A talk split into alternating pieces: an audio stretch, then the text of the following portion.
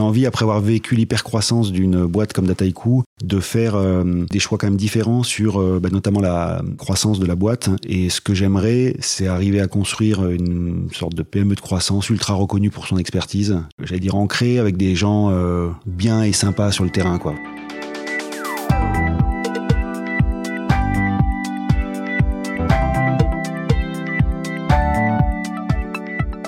Bonjour, je suis Thibault Lamarck, le fondateur et président de Castalie, une entreprise de l'économie circulaire créée en 2011. Pour le podcast La Relève, je vais à la rencontre des acteurs du changement, celles et ceux qui rebattent les cartes de l'ancien monde, qui repensent les modèles dépassés et inventent de nouvelles méthodes pour bâtir une société moins gourmande en ressources, plus écologique, mais aussi plus juste, plus humaine, au service du plus grand nombre. Bref, ceux qui osent. Aujourd'hui, je reçois Marc Batty, cofondateur de Ferme en Vie, FEV. Qu'est-ce que c'est FEV ? C'est une très belle boîte qui permet d'accompagner la nouvelle génération d'agriculteurs à s'installer. Et tu vas nous en parler. Salut Marc. Salut Thibault, merci de me recevoir. Est-ce que tu peux nous parler de ton parcours ? Enfin, qu'est-ce qui t'a construit ? Où est-ce que tu as grandi ? Tu viens d'où ? Je viens du Lot-et-Garonne, Si c'est une question géographique. Il y a un petit accent qui reste ? Non, il reste peu d'accent parce que j'ai passé quand même, comme beaucoup, une grande partie de ma vie à Paris ensuite pour mes études et mes premiers boulots. Donc voilà, une enfance plutôt en province, des études d'agronomie, qui a un rapport quand même avec ce qu'on fait chez FEV, puisque je suis ingénieur agro. Et voilà, et c'est vraiment ça qui m'a donné le goût pour ce que j'ai fait ensuite, même si j'ai fait... Tu as grandi où ça exactement ? À Villeneuve-sur-Lot. Ouais. Villeneuve, donc pas à 30 km d'Agen, c'est la ville que les gens connaissent en général. Et donc tu viens d'une famille d'ingénieurs ? Non, pas du tout. Plutôt professeur et ma maman était laborantine, donc et puis travaillait dans le collège de mon père, donc pas de famille d'ingénieurs ou de grandes écoles parisiennes en tout cas. Et du coup ton parcours scolaire, comment est-ce que tu t'inscris dans ce parcours ? J'étais plutôt le très bon élève qui appliquait et j'ai sauté une classe au passage et en fait toujours parmi les bons élèves avec une envie en fait qui s'est construite progressivement pour devenir ingénieur mais qui est venue assez tôt dans mon cas puisque c'est au CDI de mon collège que j'ai eu la révélation un jour que j'allais devenir ingénieur agronome et c'est un moment dont je me rappelle presque en fait où j'arrive à voir les images parce que quand t'es premier de la classe justement à fortiori à notre époque il y a on va dire 30 ans ou un peu plus on est bon donc on va être forcément ingénieur et moi je me disais mais ingénieur pour faire quoi et comme j'avais une passion pour les poissons en l'occurrence j'ai trouvé ce métier un peu magique où je me suis dit je vais pouvoir être ingénieur en gros du vivant et c'est ça qui m'a plu. Donc c'était en quelle classe ? Mais ça doit être quand j'avais 12 ans ou un truc comme ça, en 5e ou un truc, ouais. Ok, donc tu finis ton école d'ingénieur ? Et je fais donc après du coup je suis cette voie-là où je pars en prépa bio exprès pour faire l'école d'agro et au début j'avais prévu d'aller à Rennes puisqu'ils avaient une spécialisation halieutique et comme j'ai eu un bon classement au concours, j'ai pu aller dans la meilleure et donc et je suis allé à Paris, à Agro-ParisTech. Enfin, ça s'appelait pas comme ça à l'époque, mais voilà. Donc tu finis, donc 3 ans d'école. 3 ans, ça, on est en 99 à ce moment-là. Ouais. Et là, je travaille dans l'aquaculture. Donc là, rêve. Donc voilà, je fais mon rêve. Et donc là, moi, j'élève des bars et dorades dans le nord de la France, à côté de la centrale nucléaire de Gravelines. Donc quand je tourne la tête à droite ou à gauche, je me rappelle plus. Non, c'était à gauche. Je vois la centrale. C'est un truc un peu particulier parce qu'on élève des espèces qui à l'époque étaient plutôt méditerranéennes. Je dis à l'époque parce que maintenant ils ont migré vers le nord, à cause du changement climatique. Et donc on fonctionnait sur les eaux de refroidissement des circuits tertiaires de la centrale. Donc aucun risque sanitaire, puisque l'eau est évidemment pas radioactive, mais on gagne 10 degrés. Et donc, ça permet d'élever des espèces en mer du Nord qui, théoriquement, vivent en Méditerranée. Et je fais ça, c'était peut-être le meilleur boulot. Donc, j'apprends quelque chose. Donc là, en fait, tu avais 10 degrés d'écart entre la température de la mer à 1 km de là. Et, la mer du Nord en été, après, ça a peut-être bougé aussi, mais on va dire 16-17. Et tu rajoutes 10, t'es à 27 et t'es à l'optimum thermique des barres et dorades pour l'élevage. Et en hiver, t'es peut-être à 14, une fois que t'as fait ton élévation de 10 degrés. Et ça, pareil, ça leur va, quoi. Ok. Donc je fais mon boulot comme ça et je me régale en tant qu'ingénieur R&D, mais je suis dans une boîte où mon patron, on est 4 ou 5 cadres dans la boîte. Mon patron, il a 32 ans ou 34 ans à l'époque. Moi, j'en ai 22 ou 23. Et puis, les conditions étaient assez difficiles au sens social du terme. Et je me dis que je vais pas pouvoir passer ma vie là-dedans. Et donc, je me retrouve à basculer sur ma deuxième passion qui est l'informatique. Ouais. Et donc, je fais après avoir fait chasser ce métier d'ingénieur en agro et en aquaculture pendant plus de 10 ans de ma vie, ou 2 ans après, je bascule sur un truc qui n'a rien à voir. L'informatique. L'informatique, ouais. Par passion, quoi. Ouais. Moi, je codais des... Enfin, ou quels que soient les endroits. Moi, je pense que j'ai commencé à programmer des trucs quand je devais avoir 10 ans sur les TO7 de l'école, comme on est certain à l'avoir fait. Et ça ne m'a jamais lâché, ça. OK. Donc, tu te fais quoi en informatique ? En informatique, moi, j'ai travaillé dans les boîtes de conseil et de services, les ESN, quoi. Et j'ai travaillé pour une multitude de projets, pour des clients, comme Danone, par exemple. Au début des années 2000, à construire, leur site internet, intranet. Enfin, c'est vraiment le moment où tout ça se démocratisait à grande vitesse. Et moi, je faisais partie d'abord de ces développeurs, puis comme ça arrive souvent dans ces boîtes-là, on monte un peu les échelons pour devenir chef de projet ou directeur de projet. Donc moi, c'est ce que j'ai fait. Et 6 ans après, en 2006, j'ai commencé déjà à me dire qu'est-ce que je vais faire. Donc c'est un peu une constante quand même chez moi. Je suis toujours en train de me demander ce que je vais faire la prochaine fois. Et là, l'idée qui m'est venue, c'est de prendre une année sabbatique. Pour pas juste voyager, parce que j'ai voyagé 3 mois sur les un peu plus d'un an où je suis parti, mais pour partir ensuite améliorer l'anglais qui n'était pas folichon à l'époque. Et donc j'ai fait 3 mois de voyage en Amérique du Sud, puis 1 an de travail au Canada, à Toronto. Ça, c'est quelle année ? Ça, c'est 2007. 2007, ok. 2007. Et voilà. Et je pensais aller bosser au McDo ou je sais pas. Et immédiatement, forcément, quand on rentre dans une agence d'intérim et qu'ils regardent le CV, ils trouvent tout de suite autre chose à faire. Et donc, je me suis retrouvé à bosser, à faire de l'informatique, tout en bas de l'échelle, mais pour une banque au Canada. Donc ça dure 1 an ? Ça dure 1 an, c'est un bon break. Ouais. Ça, j'ai reposé un peu les neurones. Et quand je suis revenu, contre toute attente, je suis revenu dans la même boîte, alors dans une branche conseil de ma société de service qui s'appelait Unilog Logica à l'époque. Et ça m'a occupé de 2009 à quasiment 2012. Mais dès 2011, je commençais à me dire qu'il fallait que je monte une boîte. Et là, avant d'être...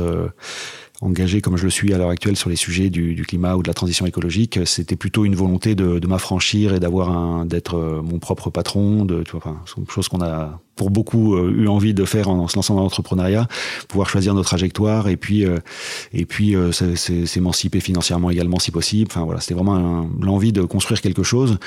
Et là, c'était naturellement dans l'informatique que ça se passait puisque c'était mon domaine de compétences, quoi. Et du coup, à quel moment tu entreprends ? Tu entreprends avec Ferme en Vie ? Non, j'entreprends avec Dataiku. Donc Dataiku, c'est une boîte dans le domaine de l'intelligence artificielle. Quand on l'a montée, on appelait ça Data Science. J'entreprends en 2011 ou 2012. Je dis 2011 parce que ça m'a pris 1 an et demi d'essayer de négocier, de sortir de ma boîte. C'est parfois un chemin douloureux quand on fait ce pas du salariat vers l'entrepreneuriat. Et donc c'est fin 2000, mi-2012 que je rencontre finalement mes 3 associés, que je suis libre de partir et qu'on décide de créer la structure quelques mois après, en fin 2012. Tu peux nous parler de Dataiku, qu'est-ce que fait la boîte et à quel moment tu tournes la page ? Oui, Dataiku, c'est une société qu'on a créée à 4 cofondateurs fin 2012, avec l'envie, à ce moment-là, en 2012, c'est un moment où il y a énormément de bouleversements dans les technologies de calcul, de stockage, et où en gros, il y a une sorte de puissance de feu pour ceux qui veulent stocker, analyser de la donnée, et on voit de l'effervescence beaucoup côté américain, où tout le monde se fait le concours de qui a la plus grosse base de données et nous on se dit en fait c'est bien mais ça change pas la vie pour les entreprises qui n'arrivent toujours pas à se...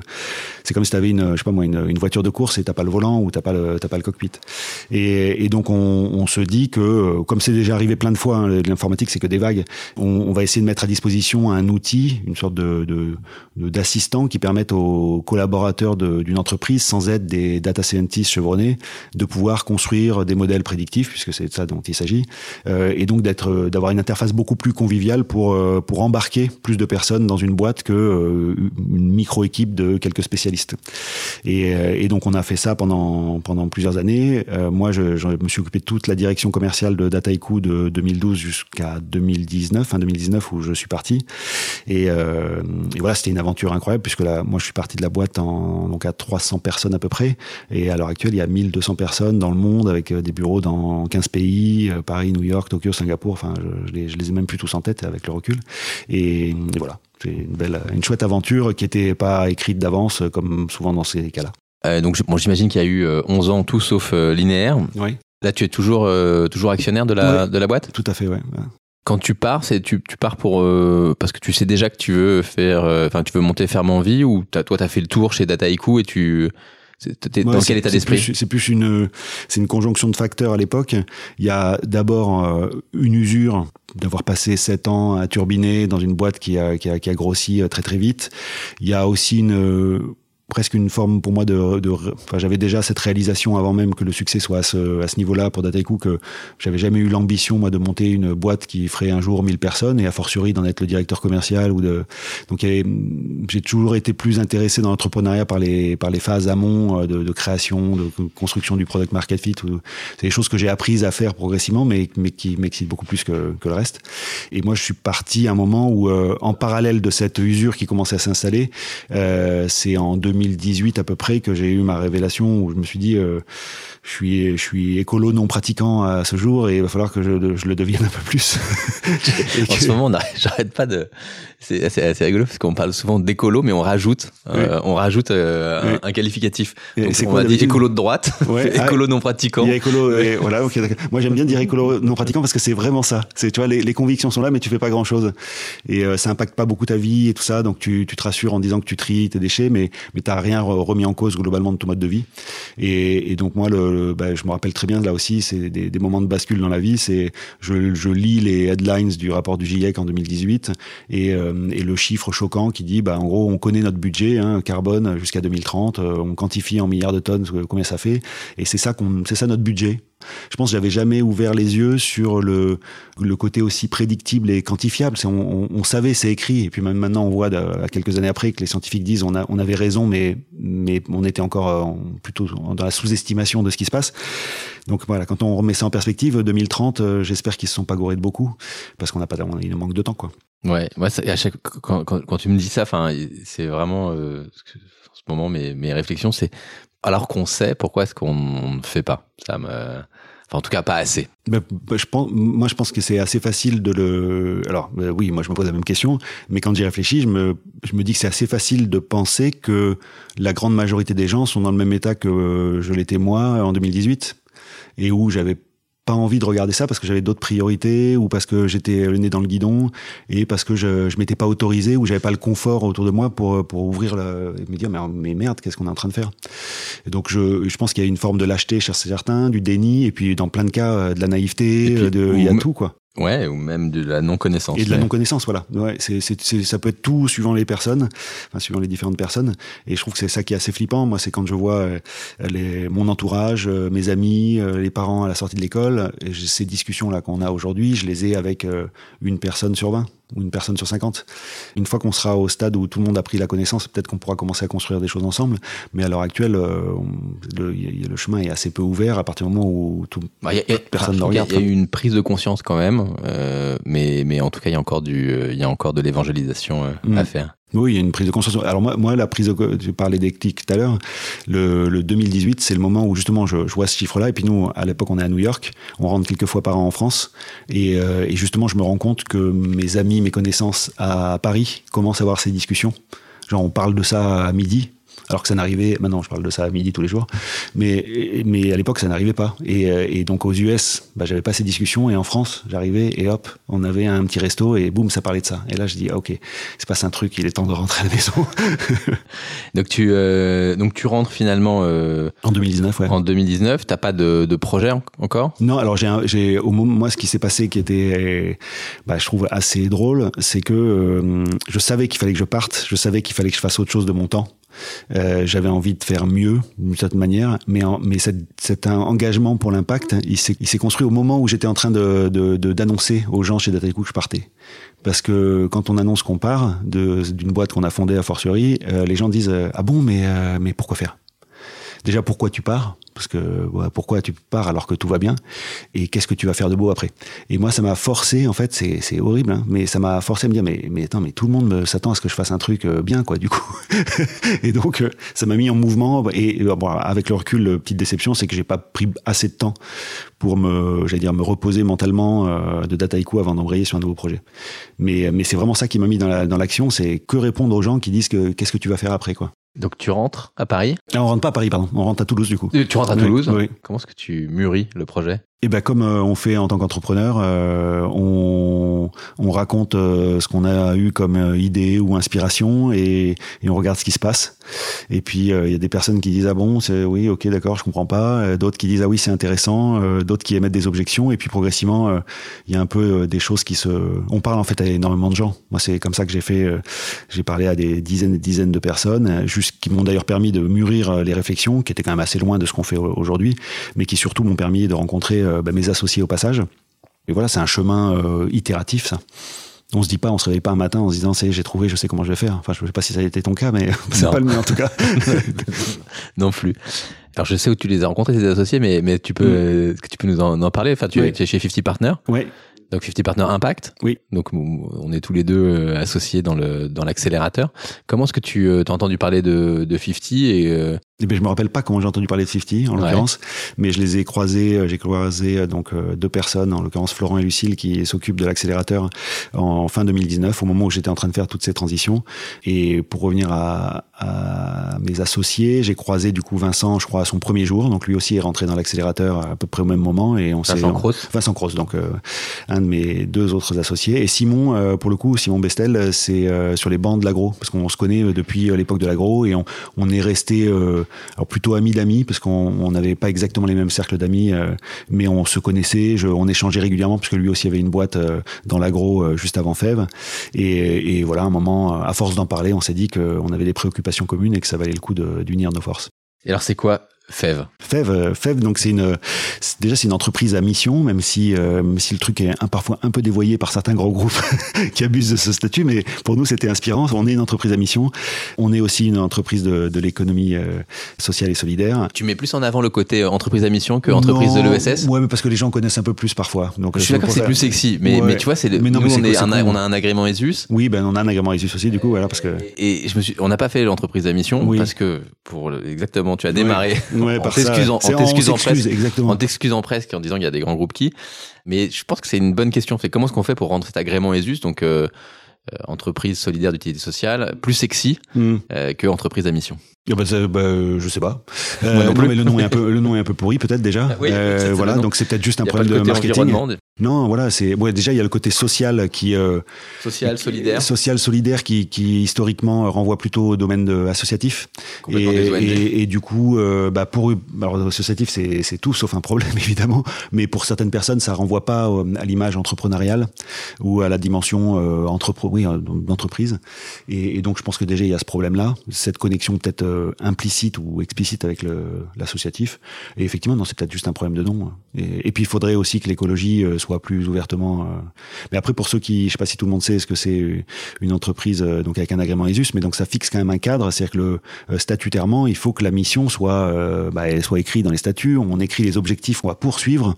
Et il faut que ça soit quelque chose qui ait une utilité pour la société. Et donc, en l'occurrence, Fèves, pour revenir à ça, nous, on aide la nouvelle génération d'agriculteurs à s'installer.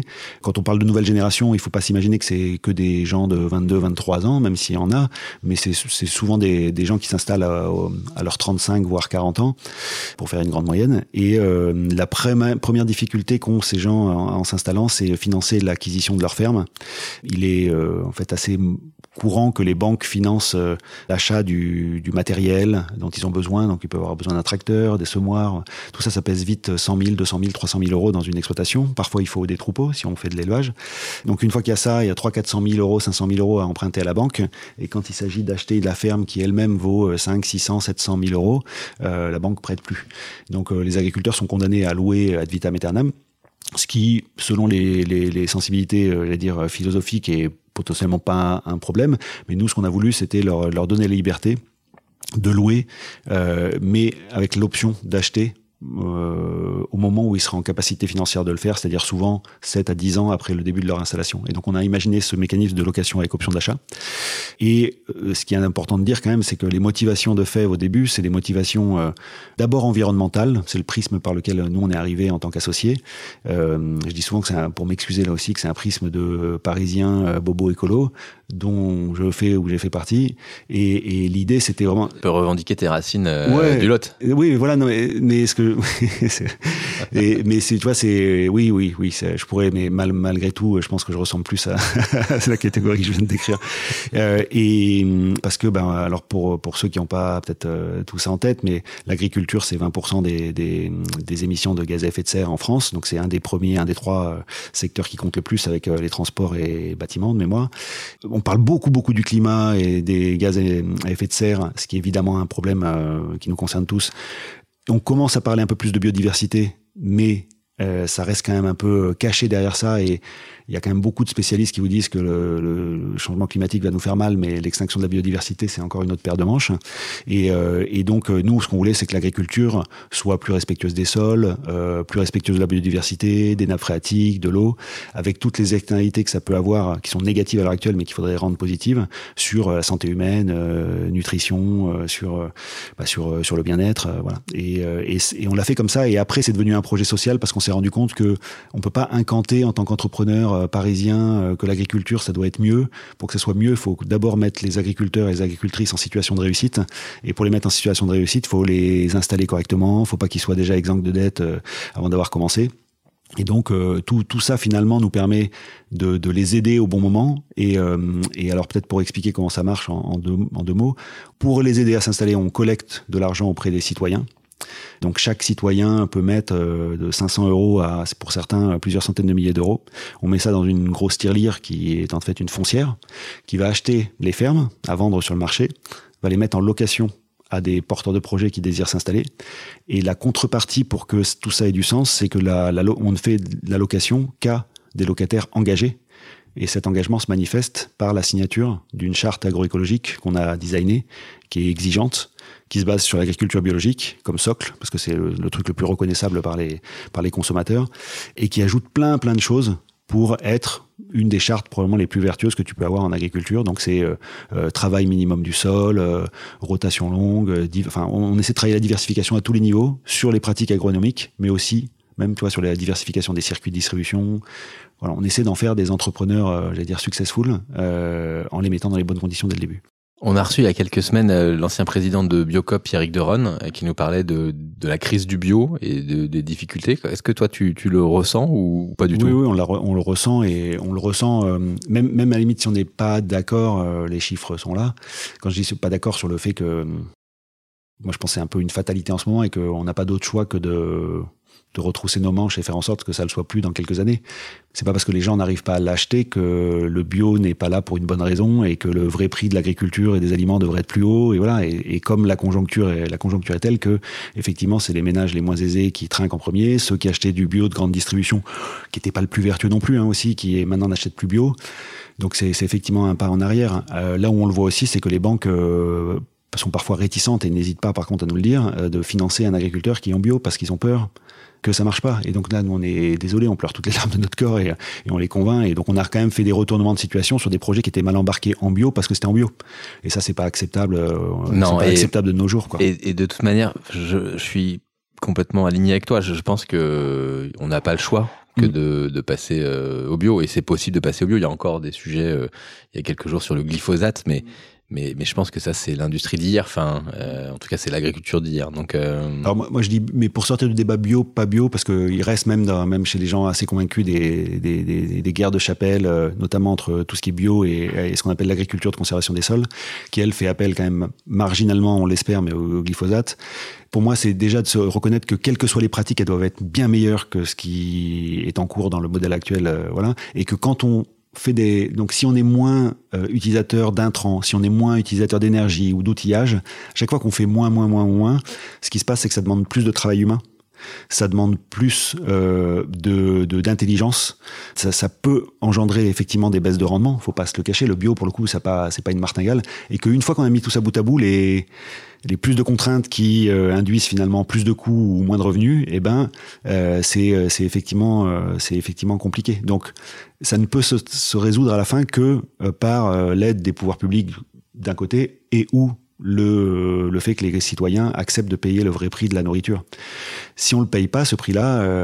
Tu parles de la nourriture conventionnelle. Je parle de toute la nourriture. C'est que la nourriture conventionnelle, c'est le standard. C'est quand t'as pas de contraintes, ça coûte ça. Bah, oui. Et c'est dégueulasse. C'est bien ça, le sujet. Et voilà. Mais si tu rajoutes les contraintes, visibles dans le prix. Enfin, le fait de vivre avec ces contraintes augmente le prix facial pour les consommateurs. Ou, si on le tolère pas, en fait, ce qu'on oublie, c'est évidemment le coût caché pour aller payer ensuite la santé la dépollution des nappes, et puis la question c'est qu'est-ce qu'on va boire comme eau dans 10 ans et tout ça, donc c'était pas fait exprès, pardon, mais c'est et voilà, et donc c'est une catastrophe, quoi. C'est vraiment une catastrophe. Peut-être tu peux nous donner un exemple, enfin je sais pas, oui.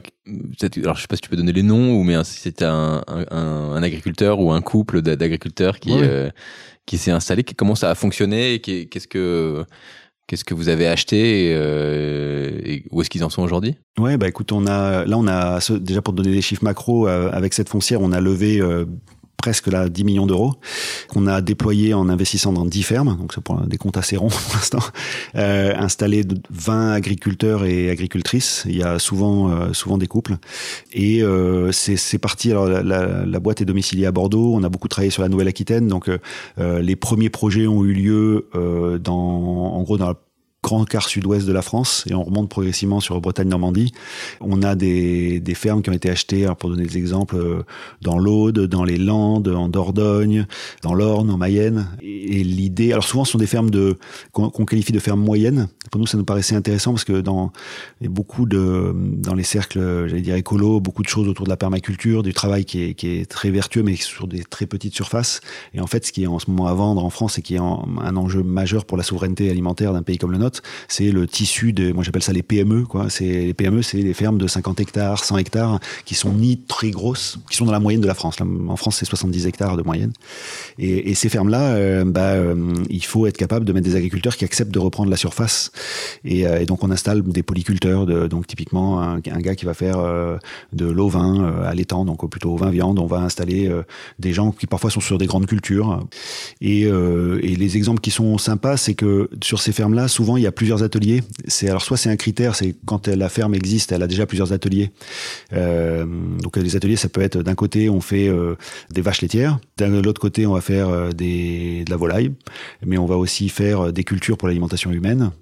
Et puis on a parfois quelques chambres d'hôtes, et ça c'est typiquement le cas de la première ferme qu'on avait installée près de Limoges, avec Camille et Raphaël, tu vois, deux personnes qui doivent avoir, je pense, en 27 et 35 respectivement, ouais, à peu près ça, et qui avaient travaillé pendant, pour l'un, une dizaine d'années, je crois, en salarié agricole, et qui là est arrivé au moment où il avait envie de se lancer à son compte avec sa compagne. Et c'est des fermes qui sont compliquées à reprendre parce que le fait qu'il y ait plusieurs ateliers, en l'occurrence eux, ils ont même un labo de transfo, bah, ça coûte vite cher en capital, et là c'est en l'occurrence la SAFER, donc qui est l'organisme qui régule l'accès au foncier, qui nous avait mis sur le coup et qui avait besoin d'un repreneur capable de porter la structure parce que les personnes n'étaient pas suffisamment, de manière générale, hein, au-delà de ce qu'on a trouvé, n'étaient pas capables de financer un aussi beau outil de production, quoi. C'est quoi le besoin en capital là, si pour sur les 10 prochaines années sur les fermes, t'as une idée ou pas ? Alors pas celui de Fèves, au global, te dire sur le marché. En fait, il y a 5 milliards d'euros de foncier qui s'échangent chaque année, si je me trompe pas, en direct, c'est-à-dire hors échange de parts sociales.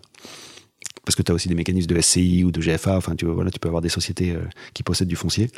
5 milliards, et a priori, vu que le départ à la retraite est en ce moment, tu vois, il y a 50% des agriculteurs qui vont bientôt partir à la retraite, 200 000 fermes qui sont en danger, c'est 5 milliards, j'ai pas fait le calcul, mais ils vont probablement s'accélérer. Donc si tu projettes ça sur 10 ans, t'es en dizaines de milliards, à n'en pas douter, à financer. Alors justement, en parlant de vos besoins en financement, vous avez levé cette année ? Oui, Fèves, on a fait une petite levée pour financer l'activité et être capable de payer l'équipe qui construit tout ce qu'on est en train de faire en ce moment. Mais... Et là, tu parlais tout à l'heure de particuliers, mais, oui. T'as, je crois, la Caisse des dépôts qui est... Ah oui, alors on a 2 institutionnels, comme on dit, qui nous ont rejoints, donc en l'occurrence la Banque des Territoires, donc il y a la Caisse des dépôts, et un fonds solidaire du Crédit Mutuel. Et on aura vocation à accueillir d'autres institutionnels pour financer la foncière.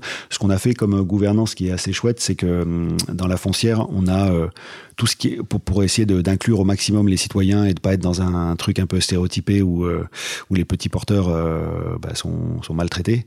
On a une gouvernance où les décisions importantes doivent être prises à une majorité à la fois en nombre d'actions et en nombre de personnes.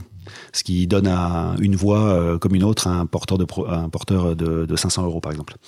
Et voilà, donc on a ces fonds-là qui arrivent, on a aussi des individus qui sont plus riches et qui mettent vraiment des montants importants. Et l'idée, c'est vraiment que tous les gens qui mettent cet argent nous le confient en tant que fait avec le gérant de tout ça et nous fassent confiance pour le déploiement, pour acheter les plus belles fermes qu'on trouve et puis travailler en bonne intelligence avec les agriculteurs. Alors, qu'est-ce que tu vends, toi, à tes instits ? C'est un rendement Alors, pour la Caisse des dépôts, de manière générale, je pense qu'on est sur une mission générale qui est qui va... Je pense que l'État français va appuyer de plus en plus, puisque avec les lois d'orientation agricole, enfin tout ça, tout le monde se rend compte qu'il y a un vrai enjeu sur le financement du foncier. Donc eux, je pense que il y a cette mission-là. Le rendement qu'on vend à tout le monde, à eux et aux citoyens, est un rendement que nous on qualifie de modéré. Il est modéré dans le sens où il est, on va dire, autour de 3-4%, peut-être 5%, parce qu'il est basé sur le prix de la terre, l'évolution des prix de la terre agricole. Donc c'est un investissement comme pour quelqu'un qui achèterait un appartement à Paris, qui voudrait mettre en location. En gros, ça se revalorise parce qu'il y a des loyers qui sont versés par les locataires et le prix du bien qui peut monter ou descendre suivant l'évolution du marché immobilier. Et ça, c'est pas très important parce que en France, justement, il y a des organismes de régulation, donc la SAFER, qui ont pour vocation à veiller à ce qu'il n'y ait pas de spéculation. Et donc, il se trouve qu'on a un prix du foncier qui est relativement faible, voire très faible par rapport à nos voisins européens. Et donc, ça, c'est bien parce qu'en fait, c'est quand même fait pour que les agriculteurs puissent un jour éventuellement être propriétaires et éviter que on commence à avoir tout un tas d'investisseurs privés, qui soient français, européens, mais aussi potentiellement ailleurs, qui viennent prendre possession des terres françaises. C'est quand même les gens ne réalisent pas, je pense, parce que moi je le réalisais pas avant, à quel point c'est un enjeu critique. C'est quand on regarde la pyramide de Maslow, on est tout en bas, il faut pouvoir manger, et en fait c'est le sol. On passe tous dans nos campagnes, mais on n'imagine pas que si c'est pas nous qui possédons ça, tu vois, si c'est pas les Français qui s'en occupent, ou que c'est mal géré, c'est quand même la grosse merde, quoi. Oui, en résumé. Il y a quelques mois, on avait reçu Maud Caillot, oui, de Green Dot. Oui. Vous avez été sélectionné là pour l'arrondi. Ça a démarré, ça ou... Oui, ça a démarré. On a communiqué l'autre jour. Je crois qu'il y a déjà plus de 2500 € qui sont arrivés. Donc c'est loin d'être anecdotique. C'est chouette. Ouais. C'est quoi l'ambition du projet ? Là, donc 10 millions d'euros. Oui. Là, on voit qu'il y a 5 milliards par an. Oui, voilà. Ouais, exactement. Ouais, tu vas me faire pleurer, là. Tu sais, j'ai les mêmes vertiges, oui, avec les bouteilles en plastique. C'est ça. Entre les bouteilles plastique que Castalie évite et les bouteilles en plastique émises sur le marché. Donc, ouais. Mais donc, à ton avis, où est-ce que vous pouvez aller Oui.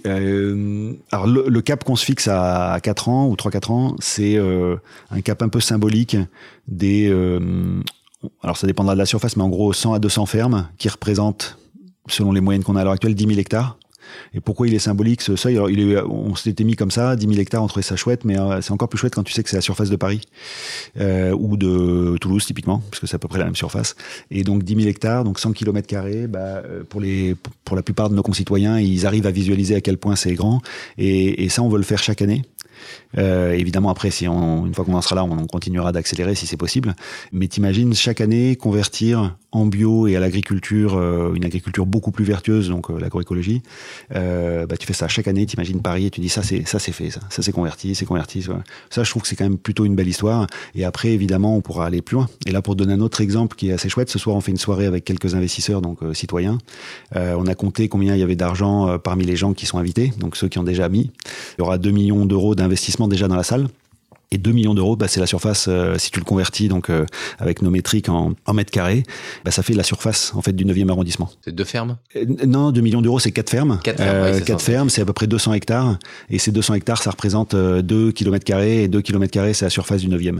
En fait, nous, c'est assez simple parce que quand tu regardes le prix des fermes, avec les bâtiments, enfin avec tout composé, si tu mets 1 euro chez FEV, ça nous permet de travailler sur 1 mètre carré de terre agricole. 10 000 €, 10 000 m², donc 1 hectare. Et voilà. Et il faudra 100 millions par an pour convertir la surface de Paris, donc chaque année. Okay. Et là, on sera toujours loin des 5 milliards, mais ça commencera à ressembler quelque chose. Au niveau de l'équipe, là, donc vous êtes 3 cofondateurs. Vous êtes combien dans l'équipe ? On est 16 à compter d'aujourd'hui. Ouais. Et c'est quoi les profils ?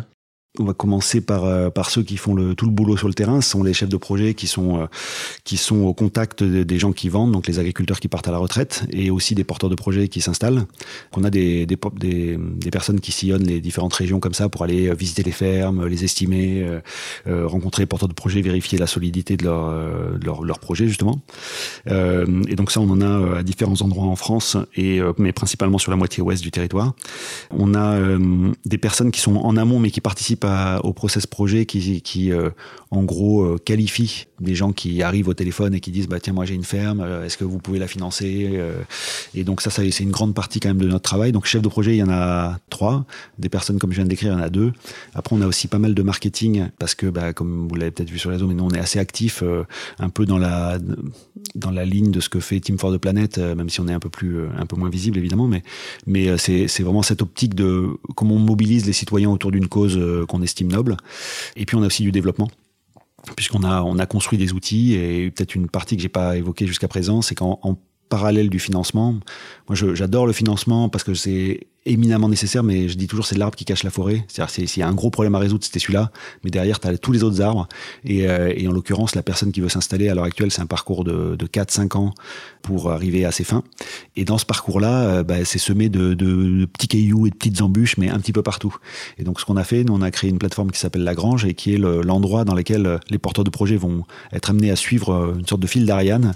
On va leur dire voilà étape 1, voilà ce qu'il y a à faire, et donc c'est un peu ta plateforme d'accompagnement et de gestion de projet, un peu ce que font ce qu'on a dans les cercles entrepreneuriaux classiques, mais adapté à l'entrepreneur agricole qui va s'installer. C'est un 50 Partners agriculture. Ouais, mais pour le coup très digitalisé, et le but là c'est vraiment que ça soit self-service, et ils vont aller piocher des contenus, ils vont aller utiliser des petits simulateurs, ils vont regarder une petite carto, ils vont choisir leur lieu pour s'installer, choisir leur atelier, comprendre quelles sont les aides dont ils peuvent disposer, et tout ça dans une même plateforme. Alors évidemment c'est naissant, ça fait 1 an et demi que ça existe, ou 2 ans, mais à terme on a vraiment vocation à ce que cette plateforme ça soit le meilleur moyen pour que toutes les vocations d'installation en agriculture ne soit pas, découragée, parce que le parcours actuel est difficile. Ils se rencontrent entre eux, les porteurs de projets ? Ouais, alors on a même une communauté, on a évidemment des espaces de discussion, tu vois, sur cette plateforme, on a 8000 personnes, et il y en a 1000 sur notre Discord, en l'occurrence, donc un système de chat. Et après, vraiment toute cette plateforme, elle va avoir vocation à créer des liens pour que les gens se sentent moins seuls sur le territoire quand ils s'installent, ouais, clairement. Est-ce que n'importe qui peut soutenir le projet FEV ? Comment ça marche ? Est-ce que je peux donner de moi de l'argent demain Ah oui, j'espère. Tu peux, oui, tout le monde à partir de 500 €. On a même un système de bons cadeaux qui, pour le coup, lui commence à, je voudrais pas dire de bêtises, mais à 50 €, il me semble, ou 30 €. Et donc tu peux offrir un bon. Ouais, tu peux offrir un bon FEV pour Noël. Ça, c'est une super idée. D'offrir un cadeau, un énième cadeau qui finira dans un placard. On peut offrir un bon pour Noël. Et là, tu prends aucun risque. Ce que ça va coûter en empreinte carbone, c'est l'envoi du mail.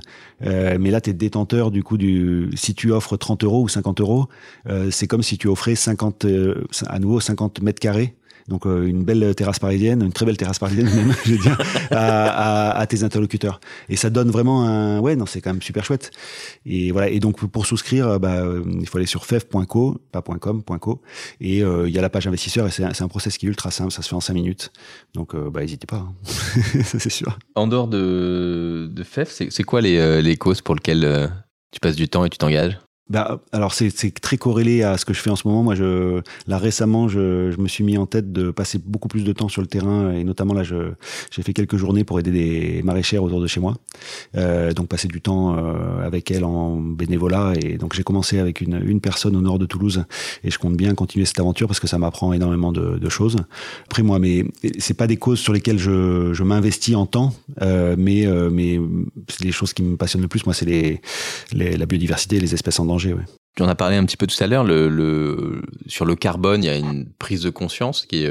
aujourd'hui, il y a des influenceurs type Jean Covici qui parlent du carbone et du réchauffement climatique. Mais la nature et la biodiversité, on en parle très peu, alors que Ce qu'on sait, c'est que la planète va survivre, le vivant va survivre à s'adapter au réchauffement climatique. Par contre, le vivant et la nature s'adapteront pas du tout à tous ces produits chimiques. Après le réchauffement climatique, la nature, comment est-ce qu'on fait pour évangéliser? Il y a un truc, je sais pas si vous l'avez fait chez Castalie, mais on avait fait en interne un jeu qui s'appelle Ma petite planète. Tu les connais ou pas? Oui. On fait la fresque du climat, oui. Mais j'ai pas fait Ma petite planète. Ah, mais tu vois ce que c'est ou pas? Non. Ma petite planète, c'est un jeu. T'as une application interactif. Donc le principe, c'est d'avoir un challenge où on découpe Castalie en 2 ou 3 ou 5 équipes. Et chacun doit marquer le plus de points en réalisant des actions qui ont. Peut être une action, ça va être de lire un article sur la perte de biodiversité justement et d'en faire un petit post LinkedIn pour sensibiliser les autres. Comme ça, et parce que cette action va valoir, je sais pas moi, 7 points, tu vas te retrouver avec des gens qui pour la première fois de leur vie vont lire un article là-dessus. Peut-être, parce qu'après chez Castalie, j'imagine qu'il y a beaucoup de gens aussi engagés, mais parfois on va découvrir des trucs qu'on faisait pas, on va le lire et puis on va faire un post et puis du coup son réseau va le voir et tout. Et donc comme les actions, il y en a de toute nature. Okay. Je vais télécharger. C'est un peu là.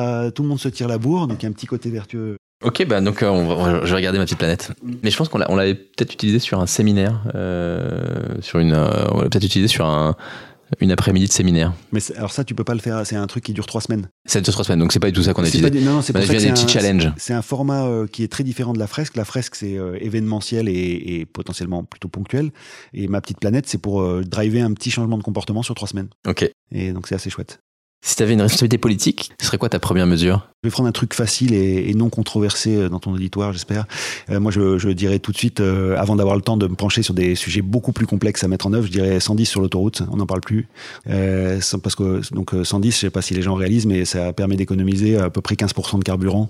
On perd pas beaucoup de temps sur le trajet à rouler à 110 versus 130. Donc c'est une mesure super facile et en fait, tout le monde peut décider dès demain là, de rouler moins vite sur l'autoroute et en fait, on s'en porte beaucoup mieux pour le faire. Alors je dis pas qu'il y a pas de... T'arrives à le respecter ou pas? Non, mais il y a des moments où je vais me retrouver à 130 parce que, comme tout le monde, il va y avoir un dépassement ou un camion ou un truc comme ça. Mais et ça m'arrive de faire des exceptions. Mais par contre, à 90%, je suis à 110. Et c'est ultra facile et c'est beaucoup plus confortable et beaucoup moins risqué. Et donc, il y a juste aucune raison. Et puis, en plus, on gagne du carburant, ce qui est quand même un avantage à l'heure actuelle. Ça signifie quoi pour toi la relève? Je pense que ça va bien avec ce que moi je te racontais sur la nouvelle génération. Pour moi, la relève, c'est ceux qui vont changer, qui vont prendre la relève de ce qui s'est passé avant. Donc, je sais pas dans quel sens toi tu l'imagines au début du podcast, mais moi, c'est la relève. C'est, on arrive, on va changer le modèle, on va changer le monde, et il faut avoir de l'enthousiasme pour faire ça, quoi. De l'enthousiasme et de l'énergie. Et de l'énergie, ouais. Justement, c'est comment est-ce que tu fais pour gérer ton énergie entre ta vie pro et ta vie perso? Est-ce que t'es fort pour ça ou pas? Alors, je suis assez fort en pratique dans le sens où, typiquement chez Dataiku, j'avais énormément protégé ma vie de famille et j'ai changé complètement ma façon de voir ce problème-là. C'est que souvent, on dit que pour se protéger, justement, il faut cloisonner. Et moi, j'ai cloisonné pendant des années. Et je suis arrivé à un point où le fait de cloisonner était important pour moi, jusqu'à devenir une obsession. Parce que avoir quelqu'un qui nous dérange alors que c'est un moment où on avait prévu pour la famille, je trouvais ça vraiment pas, très agressif ou voilà. Et donc à vouloir vraiment tout compartimenter, je me suis un peu mis dans une difficulté. Et avec FEV, j'ai choisi un mode différent, mais ce qui est aussi permis par le fait que le projet a du sens, est très aligné avec mes convictions en ce moment. C'est que j'accepte une perméabilité plus grande entre les projets, parce qu'ils sont plus alignés aussi, en me disant que je peux me permettre de prendre mon lundi matin si j'ai envie, et puis de l'autre côté, de travailler un moment du week-end où j'avais pas prévu. Et malgré tout, je privilégie et je protège beaucoup, beaucoup ma famille. Ouais. Mais c'est dans quel setup familial? J'ai 2 enfants. 2 enfants de bientôt 2 ans et 7 ans. Bon, t'es sorti du dur. Non, pas vraiment. Pas tout à fait, en tout cas. Non, oui. C'est sorti tellement fort. Non, oui, c'est ça. On a encore un petit peu de chemin. Donc, toi, t'as réussi, en tout cas, chez Dataiku, à complètement séparer, cloisonner, en fait, tes deux vies. Oui. Et là, avec FEV, finalement, t'arrives à les intégrer. Ouais, il y a un continuum entre pour donner des exemples, mais c'est anecdotique, mais on avait un petit événement sur une ferme, bah on y allait tous en famille, ce qui paraît logique. Moi, je fais ces petites journées là en ce moment de bénévolat sur des fermes. C'est mon temps perso que j'investis, mais finalement au service de quelque chose qui est éminemment connexe avec ma mission avec FEV. Et puis, il y a des moments où je devrais être sur FEV, et puis finalement, je vais venir faire d'autres choses, mais qui sont évidemment connectées encore à tout ça. C'est un luxe pour le coup que j'ai réussi à me construire récemment, de moins voir ça comme une souffrance, mais juste comme un peu plus de plaisir que tout ça soit un peu perméable justement. Et je sais que pour le coup, beaucoup de gens se posent cette question, est-ce que vraiment on a besoin de cloisonner ou pas? Et je pense que chacun a son style. Moi, ça m'a convenu à un moment, mais après ça devient c'est assez rare quand je reçois. Alors je reçois pas mal de profils très différents, mais dans les entrepreneurs c'est rare de assez cloisonner. Rare de cloisonner. Oui, ouais. Oui, je sais, mais c'est, oui. Où est-ce que tu t'imagines dans 10 ans? Ou où est-ce que tu imagines FEV dans 10 ans? Où est-ce que j'imagine FEV dans 10 ans? Si on essaie de suivre un peu ce qu'on se disait tout à l'heure, moi ce que j'aimerais, c'est que ça soit... J'ai envie, après avoir vécu l'hypercroissance d'une boîte comme Dataiku, de faire, pour plein de raisons, des choix quand même différents sur notamment la croissance de la boîte. Et ce que j'aimerais, c'est arriver à construire une sorte de PME de croissance ultra reconnue pour son expertise. C'est-à-dire qu'on est des chefs de projet partout sur le terrain, que les gens viennent nous voir naturellement parce qu'ils savent qu'on est honnête dans notre intention et dans nos façons de faire. Donc moi, j'ai envie de construire une boîte ancrée avec des gens bien et sympas sur le terrain, quoi. Vraiment, vraiment avoir et je pense qu'au début, c'est facile quand tu montes une boîte de créer ça. Je pense c'est après, avec le temps que c'est dur de maintenir. À l'heure actuelle, on a cet ADN-là, on a des gens raisonnables, on a des gens qui sont vraiment ultra, ultra engagés, ultra compétents. Et en fait, moi, j'aimerais avoir ça par centaines sur le territoire français, quoi. On arrive à la fin du podcast. J'ai un petit tac au tac quand même. Faut que tu me répondes rapidement sans réfléchir. Boisson préférée au réveil? Café. Un livre qui a changé ta vie? Celui de La ferme du Bec-et-Loin, Nourrir les hommes, guérir la terre, ou l'inverse. On le mettra en commentaire. Une destination de voyage de rêve? Ce que j'ai fait là cet été, les lacs en Suisse, ou enfin les lacs en montagne. Pour moi, c'est ça le rêve. Une chanson que tu écoutes en boucle tout le temps? Je l'ai beaucoup écouté, mais c'est Ben Mazué, je sais plus le titre exact, mais c'est quand je marche ou un truc comme ça. C'est un peu mon hymne, ça. Un talent caché? Je me débrouille en photographie, allez, disons. Ça va. Ouais. J'aime bien les photos d'oiseaux et portraits, voilà. Ta série télé préférée en ce moment? C'est pas la personnalité avec qui j'ai envie de dîner, mais encore j'aurais pu dire ça. Tiens, Tapi, c'est quelqu'un que j'ai jamais aimé, mais là j'ai trouvé la série assez intéressante. Quels sont les côtés qui t'ont intéressé? Je pensais pas, même en imaginant le personnage réel, qu'on pouvait avoir un tel culot. Hein. J'arrive pas à m'imaginer ça. Il y a un côté que j'ai envie. Est-ce qu'il y a un super pouvoir que t'aimerais bien avoir? Justement, ce culot et cette audace, ouais. Ton plat préféré? Non, je sais pas. T'as bien un petit plat quand même qui est... Ah si, alors tiens, on va parler de... Voilà, moi, si je vais dans une pâtisserie, je vais prendre un flan. Un flan. Ou une crème brûlée au restaurant. C'est très tradi, quoi. Ouais. Et alors, quelle est la dernière chose que tu as faite pour la première fois? Ramasser des patates douces récemment. Hein. Ouais, où ça? Récolte de patates douces en Sud-Gironde, dans le cadre de notre séminaire chez FEV. Ouais. C'est pas ça, mais des premières fois, comme moi, j'en ai plein. Il n'y a pas de souci. Merci beaucoup, Marc. Merci. Et puis, je te dis à très bientôt chez Fifty ou partout. Avec plaisir. Salut. À bientôt.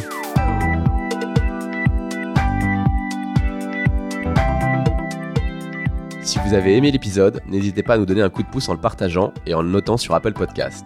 Vous retrouverez également tous les autres épisodes sur les différentes plateformes d'écoute. Merci pour votre fidélité et à dans 2 semaines.